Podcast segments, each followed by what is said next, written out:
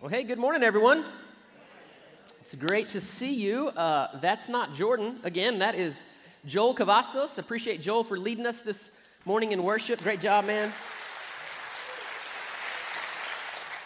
Seems like whenever I preach, Jordan leaves town. I'm not really sure what that's about, but it is great to have uh, some very gifted people. Joel and his family are a part of our church and graciously volunteered to step in and, uh, and lead us in worship this morning. Um, Jordan and his family are on a little, little vacation. So, um, if we haven't met, my name's Dave. I'm one of our pastors. You are here this summer. We're in the midst of a series um, called Living the Dream, where we are uh, walking through and exploring the life of a very important Old Testament character named Joseph. Um, his story is found in the book of Genesis. And uh, again, I've said this before, but there are more chapters devoted to the life of Joseph in the book of Genesis than any other character. Um, his life has much to teach us. And so, if you have your Bibles, we're going to be in chapter 41 uh, today for the most part. We're going to jump around and look at a few other places as well. But chapter 41 is, is where we'll start. And I'll just kind of catch you up on his life. Um, it's taken some twists and turns up to this point. Uh, things have not always gone really well for Joseph. Uh, first of all, he is uh, sold into slavery by his brothers. His brothers despised him. Um, and so they ultimately, they were going to kill him. And then one of them steps up and goes, hey, let's not kill him. I mean, there's no profit in that. Let's just sell him. So they sold him into slavery and he ends up in Egypt. He ends up in the house of a man named Potiphar.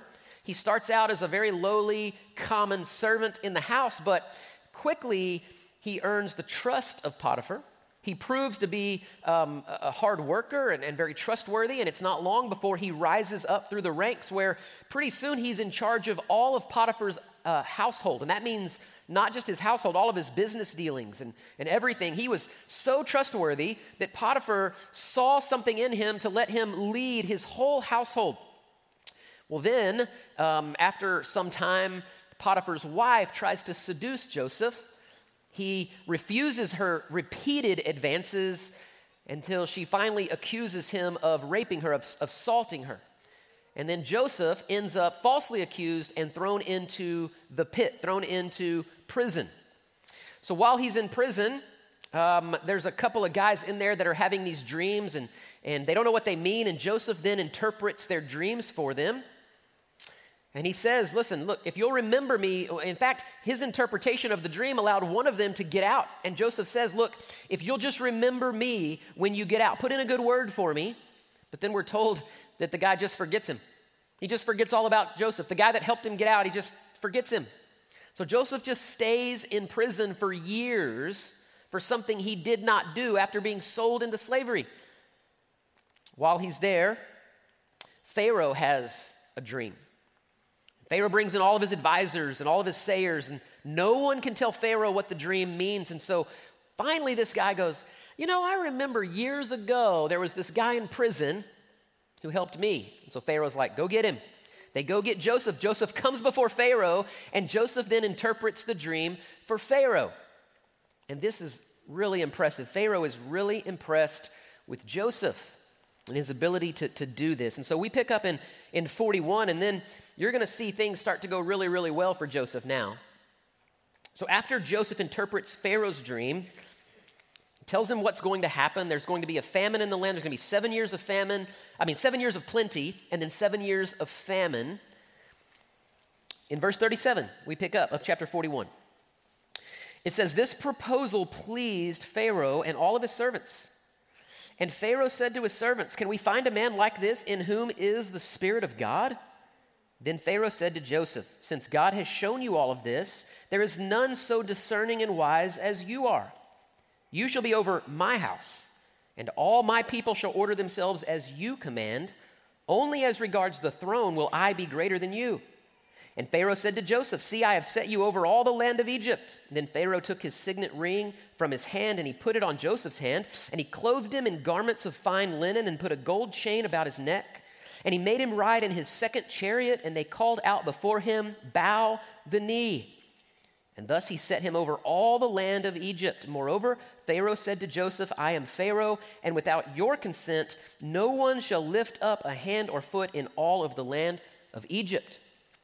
So Joseph finds himself now, um, man, he's gone from, from prison to, to powerful, right? He's gone from the pit to the palace, you might say. I mean, he, his life has taken a drastic turn. He starts out, and several times he's forgotten, he's lowly, he's a servant, he's in prison. And all of a sudden, now he is second in charge of all of Egypt. Second in charge of all of Egypt. As I read about Joseph's life, especially these, these early these early chapters of his life, one thing that you can't sort of get away from, and I've mentioned this before, is that Joseph just seems to be a guy that grows wherever he is planted.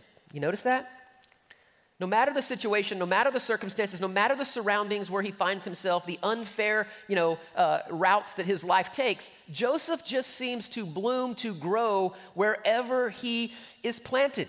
I mean, he is taken from his home and he's put into this house of a guy named Potiphar. He doesn't know anyone. So, what's he going to do? Is he going to sort of sulk and woe is me? No. He gets busy and he begins to serve and he develops trust and he does a really good job in Potiphar's house. He just blooms where he's planted. Then he's thrown in prison. There's, you know, it's like the worst place you can be uh, in, in Egypt. I mean, these, it was, it was a rough place. And instead of, again, just kind of sulking and, and woe is me, he just blooms wherever he is planted. And now he finds himself in command of all of Egypt. Here's what I want to talk about with you in the brief time we have together this morning. I want to talk about this idea of us being people that learn to bloom, that learn to grow where we are planted.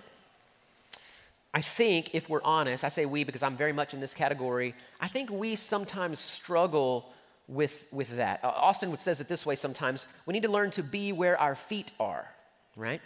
You learn to be where our feet are. There's a lot of times I feel like that we just really struggle with this idea, and there's a couple reasons for that. Uh, one is that a lot of times we're looking, we're always looking ahead to the next thing, right? Maybe you're like that. Maybe you're like that. You're always a future, in the future, this is going to be better one day when I get this, whatever, you know. And I talk to people in all different phases and stages of life, and that's often what you hear, right? You talk to, you talk to young single people, and they're like, yeah, one day when I get married, it's going to be, I'm going to have all, you know, they talk about the future. When I get married, one day it's going to be fantastic. And then they, they get married, and you hear stuff like, well, one day when we have kids, when we have kids down the road, it's going to be, it's going to be, you know, great. And then it's, they have kids, they're like, one day when they're out of diapers, right, when they're not, you know, being a little crazy toddler, it's going to be awesome, right? And then they get a little older, and you're like, well, when they're not teenagers, gosh, teenagers are, you know, you, oh, well, one day when they're out of the house, we're going to have so much time on our hands. It's going to be so awesome one day when we just, then you get to the, well, one day when retirement, when I get to retirement, retirement's going to be awesome, right? I don't know what happens after that, right? I'm not really sure, but. Right? Is that not what we do, though? We, we just kind of play this game where instead of living where we are in the phase that we're in, we always sort of think about the next phase and what's next. And so that prevents us from sort of living where we are. It prevents us from, from blooming where we're planted, right? Always thinking about the next phase. I've said this before, but the, the best phase of your life is the one you're in right now. And we need to learn to just, man, be where our feet are and, and bloom where we are planted and be the people God wants us to be here and now. For some of you, it's not that you look ahead, it's that you really can't bloom where you're planted. You can't grow where you're planted because you're just looking back all the time. You know, there's mistakes you've made, sins you've made, things that have been done to you that we just can't seem to break free from. And it's, it's, I can't really grow where I'm planted because I'm always thinking back. I'm always thinking about stuff I wished I hadn't done or shouldn't have done or, or, or something that's been done to me. And we just have a hard time really growing where we are because we just can't quit looking back. And then for others, what happens is we just, we think about our life and, and we're just not where we want to be, right? Man, I'm not where I want to be in my career. I'm not where I want to be with my family. Uh, I'm not where I'm not living where I want to live. I'm not in the right. I'm not. I'm not in the right situation. Things haven't panned out the way I thought they would, and so we don't grow where we're planted because we're just thinking about you know all the stuff we wished we could have done, could have accomplished, ladders we wished we could have climbed by this particular time and season. And so, for a lot of different reasons, I think we struggle sort of growing where we're planted sometimes. And when I look at the life of Joseph, I see a guy that, man, he just learned to grow where he was planted. And so, what I want to talk about is maybe just some, some things that I, as I read through these chapters about Joseph's life, some things that, that he did that I think can help us grow where we are planted. All right? And so, the first one of those is this Joseph refused to live with a victim mentality. Now, I won't spend too much time on this one. Uh, Jonah, our missions pastor, talked about this a little bit last week, right? If you were here, uh, a great message where he talked about the fact that often what happens when we are victims is it, it, it hardens our heart a little bit. It grows us. Um, there's a lot of animosity and anger and resentment. We want to get revenge. We want to get even. And so he even connected it and talked about how, uh, you know, movies today often show the victim that turns into the villain, right? The victim turns into the villain. And so the, the, the, lesson was really great. It was, listen, let's not allow that to happen in our lives. The Apostle Paul says, uh, do not be overcome by evil, but overcome evil with good. Where our culture would say, if you've been wounded and you've been wronged and you've been hurt, you have a right to become the villain. Scripture is going to say something very, very different. And I also want to be careful when I say this because I don't want this to sound like a, um, like a self help sermon, you know? Where I'm just like, you know, you just need to have positive attitude and think positively and you'll be fine and just pick yourself up by your bootstraps and here's nine steps to better living and like that's not that's not really where I'm where I want to go with this. When I say victim mentality, here's what I need you to understand. To not live with a victim mentality doesn't mean that you're not a victim. It doesn't mean that you can just ignore things that have happened to you, brush them off, it's no big deal. I know if you've been victimized, there's nothing more frustrating than for someone to tell you, oh, just put it behind you. It doesn't work that way, right? And so, what I want you to notice is Joseph didn't live with a victim mentality, but Joseph was a victim, and he acknowledged that. Over in chapter 40, verse 15, uh, Joseph says this For I was indeed stolen out of the land of the Hebrews. And here also I have done nothing that they should put me into the pit. Joseph doesn't ignore what, what happened to him. He doesn't say, oh, well, I'll just blow it off. No, he's acknowledging, I am a victim. I was a victim, but he doesn't live with a victim mentality. When I talk about a victim mentality, what I mean is not living with um, a defeated mindset, not living life as if you are defeated at every turn. And again, the answer is not like deep within yourself, just think more positively. No, the answer is we are not defeated because of Jesus, right? In the church, we are not defeated because of Jesus. In fact, I'll show you a text over in Romans chapter 8. In Romans chapter 8, um, beginning in verse 35. Here's what the Apostle Paul writes He says, Who shall separate us from the love of Christ? Shall tribulation or distress or persecution or famine or nakedness or danger or sword? Down in verse 37, no. In all these things we are more than conquerors through him who loved us. That's Christ. For I am sure that neither death, nor life, nor angels, nor rulers, nor things present, nor things to come, nor powers, nor height, nor depth, nor anything in all of creation will be able to separate us from the love of God in Christ Jesus our Lord. We don't have to live defeated lives. We don't have to live lives as victims because in Christ, we're not defeated. It doesn't matter what has happened to you, you're not defeated. In Christ, He went to a cross, He gave up His life on the cross in your place for your sin. Man, we are more than conquerors. And so, the first thing when I look at Joseph's life, even though he was a victim, he didn't live life with that victim mentality. He, he didn't live a defeated life. No matter where he found himself, man, he was not broken. He was not defeated. Potiphar's house, prison, wherever it was. And so, and if you really want to grow where you're planted, you can't have this idea that I'm, you know, woe is, I'm defeated. Um, no, you're not, because you are who Christ says you are. The second thing I look at Joseph's life, and, and I see that, that Joseph was able to use his gift when he was given the opportunity. Use your gift or your gifts when given the opportunity. So, Joseph, again, he finds himself in Potiphar's house. You know how, like, sometimes people, when they don't really want to be somewhere, they don't really work that hard? Just kind of like, all right, fine, whatever. Man, Joseph, he lands in Potiphar's house and he just gets after it. He starts working and proving himself trustworthy. He's using his gift. He, he ends up in prison. He has this unbelievable gift to interpret dreams. And instead of sitting in prison being like, I'm not helping these fools, I don't even need to be here, this is ridiculous. No, you, know what he does? Oh, let me, let me see if I can interpret these dreams. Let me help you, God. Let me use my gift for your good, even in prison. Joseph used his giftedness when the opportunity presented itself. If you want to grow where you're planted, don't wait to serve God at some mythic future date where you end up where you want to be. Start serving God and blessing others now. Use your giftedness now. Over in 1 Corinthians chapter 12, the Apostle Paul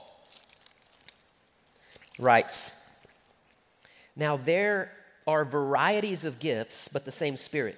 There are varieties of service, but the same Lord. And there are varieties of activities, but it is the same God who empowers them all in everyone. Verse 7 To each is given the manifestation of the Spirit for the common good. God has given you gifts. God has given you, man, something that His Holy Spirit puts inside of you where you can use that for the common good to be a blessing. Don't waste your giftedness and don't waste the opportunities that God brings your way. That's something I see that Joseph doesn't do. He doesn't wait for the situation to be ideal, the circumstances to be perfect, for him to start using the gift that God had given him. You want to grow where you're planted, man, start using the gifts that God's given you. The third thing I see that Joseph does is that Joseph gives the glory to God and he continues to live the life of a worshiper. Even in the midst of, again, unfairness towards him, Joseph doesn't stop giving the glory, giving the credit to God, and, and living a life of worship. There's a couple times in chapter 41 where Pharaoh, uh, Joseph's talking to Pharaoh, and Pharaoh is really impressed with Joseph and this unbelievable gift that he has. And so he's kind of talking him up and he's trying to, he's telling Joseph, man, you're awesome, you're amazing, right? Joseph responds both in verse 16 and in verse 28 by deflecting the credit, deflecting the glory back to God, okay? In verse 16, Pharaoh's just said, Here, I've heard that you can do this amazing gift. I heard that you're awesome. And in verse 16, Joseph answered Pharaoh, It's not me. God will give Pharaoh a favorable answer. It's God.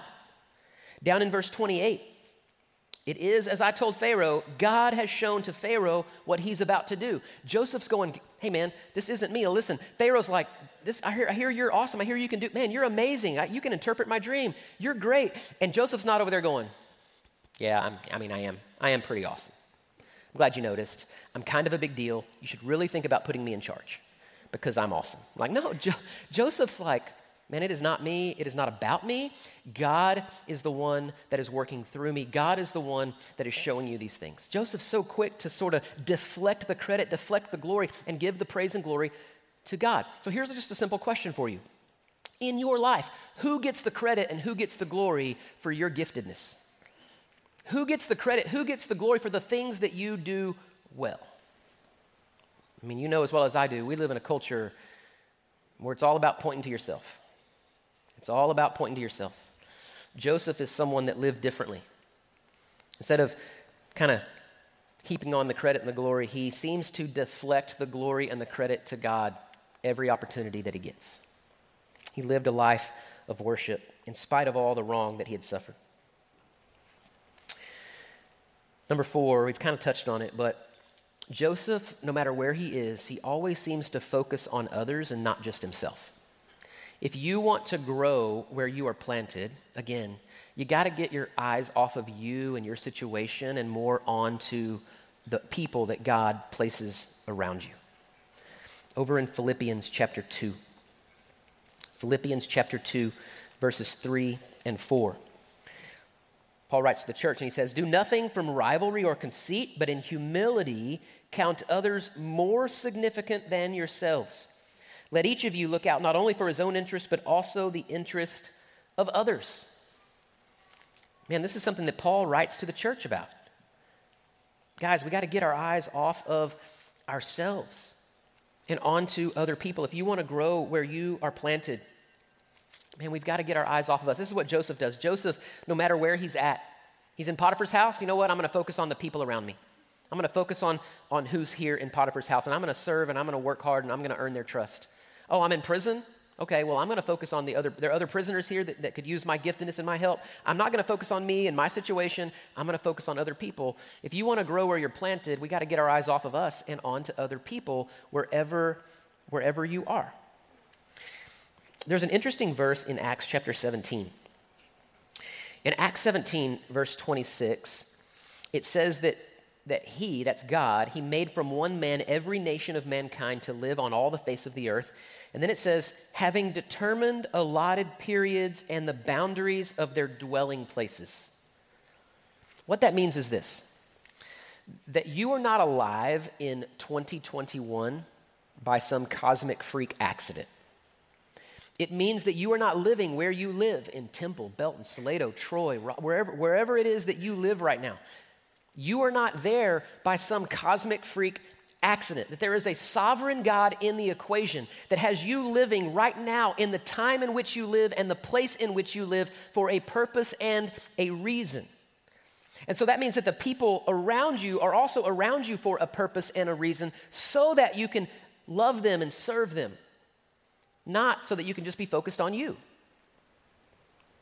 I've told y'all my story before, and some of you may have a similar story where, you know, I, I, came to college in Central Texas, and I thought, I'll do my four years, or five or six, or however long it takes, right?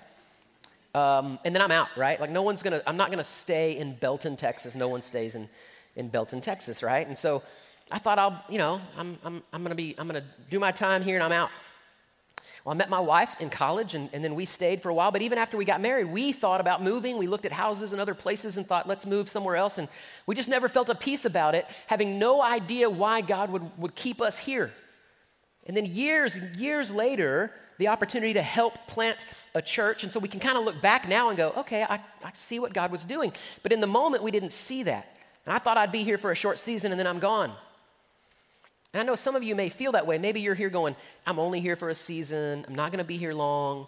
As soon as I can, another opportunity, I'm, I'm gone. So there may be a little bit of a hesitation with really planting some roots and growing where you're planted because you think, I'm only here for a brief time. But what I would tell you is, man, grow where you're planted now. You never know how long you're going to be here. You never know how God's going to work things out and orchestrate things. And even if you're only here for a short season, fine. Man, be the person God wants you to be. Live where you are now. Allow God to use you and work through you even now. Joseph focused on others. See, he wasn't, no matter where he was, he wasn't just focused on himself. The final thing that I see from the life of Joseph is that Joseph had a plan, not just a goal, okay? Have a plan, not just a goal.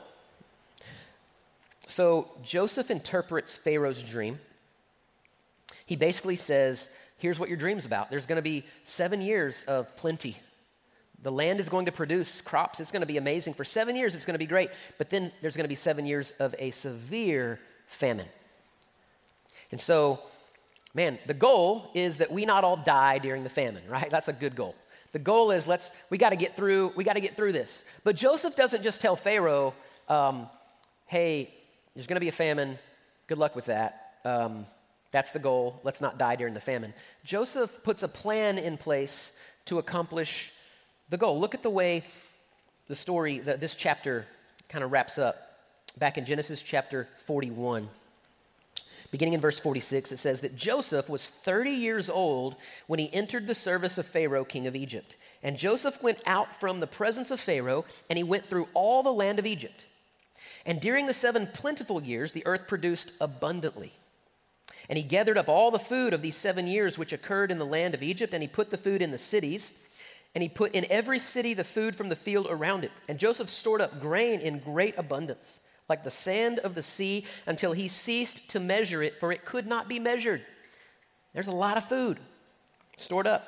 Down in verse 53, the seven years of plenty that occurred in the land of Egypt came to an end. And the seven years of famine began to come, as Joseph had said. There was famine in all the land, but in all the land of Egypt there was bread. When all the land of Egypt was famished, the people cried to Pharaoh for bread. And Pharaoh said to all the Egyptians, Go to Joseph what he says, you do. So when the famine had spread over all the land, Joseph opened up the storehouses and he sold to the Egyptians, for the famine was severe in the land of Egypt. Moreover, all the earth came to Egypt to Joseph to buy grain because the famine was severe over all the earth. So Joseph interprets this dream. He's got this goal. We've got to get through the famine. But Joseph doesn't just have a goal, he has a plan. He's going to enact the plan, the strategy to help them get through it. Here's the thing goals are great. I hope that you set some goals for yourself, maybe for your family. You have some really good goals. Goals are wonderful, but a goal in and of itself isn't, isn't enough. You need to have a plan or a strategy to accomplish, to accomplish the goal. You need to have a plan or a strategy to accomplish the mission, if you will. I think about Joseph's life, I just, I just see a guy that, man, no matter what happened, no matter where he found himself, he was able to grow where he was planted. And there's a lot of reasons why I think that was true. There's a lot of reasons, a lot of lessons I think that, that Joseph, man, can teach us. Because here's our hope and our prayer from our leadership on down is we want to be a church, we want to be a place that we grow where God has planted us. We grow where God, we are faithful right here where God has planted us. We're not always going, hey, you know, next season of next season of our church is going to be awesome. Man, the next season is going to be great. We're not always people going, you know, we've made some mistakes in the past. Let's focus. No, we want to be a place that goes right here, right now, where our feet are planted, where God has planted us. We want to grow. We want to be faithful in that. Because again, the text says that where we are is not some freak cosmic accident. That God has placed us here in 2021 in this specific location for a purpose and a reason. And, and man, we don't want to miss it. We don't want to miss being a part of what God is doing right here. So, our challenge to you is man, Let's not just be focused on next season and let's not just look back at all the stuff we've mistakes we've made. Let's live where our feet are. Let's grow where God's planted us. Let's pray together. Father, we're thankful today for your unbelievable goodness to us.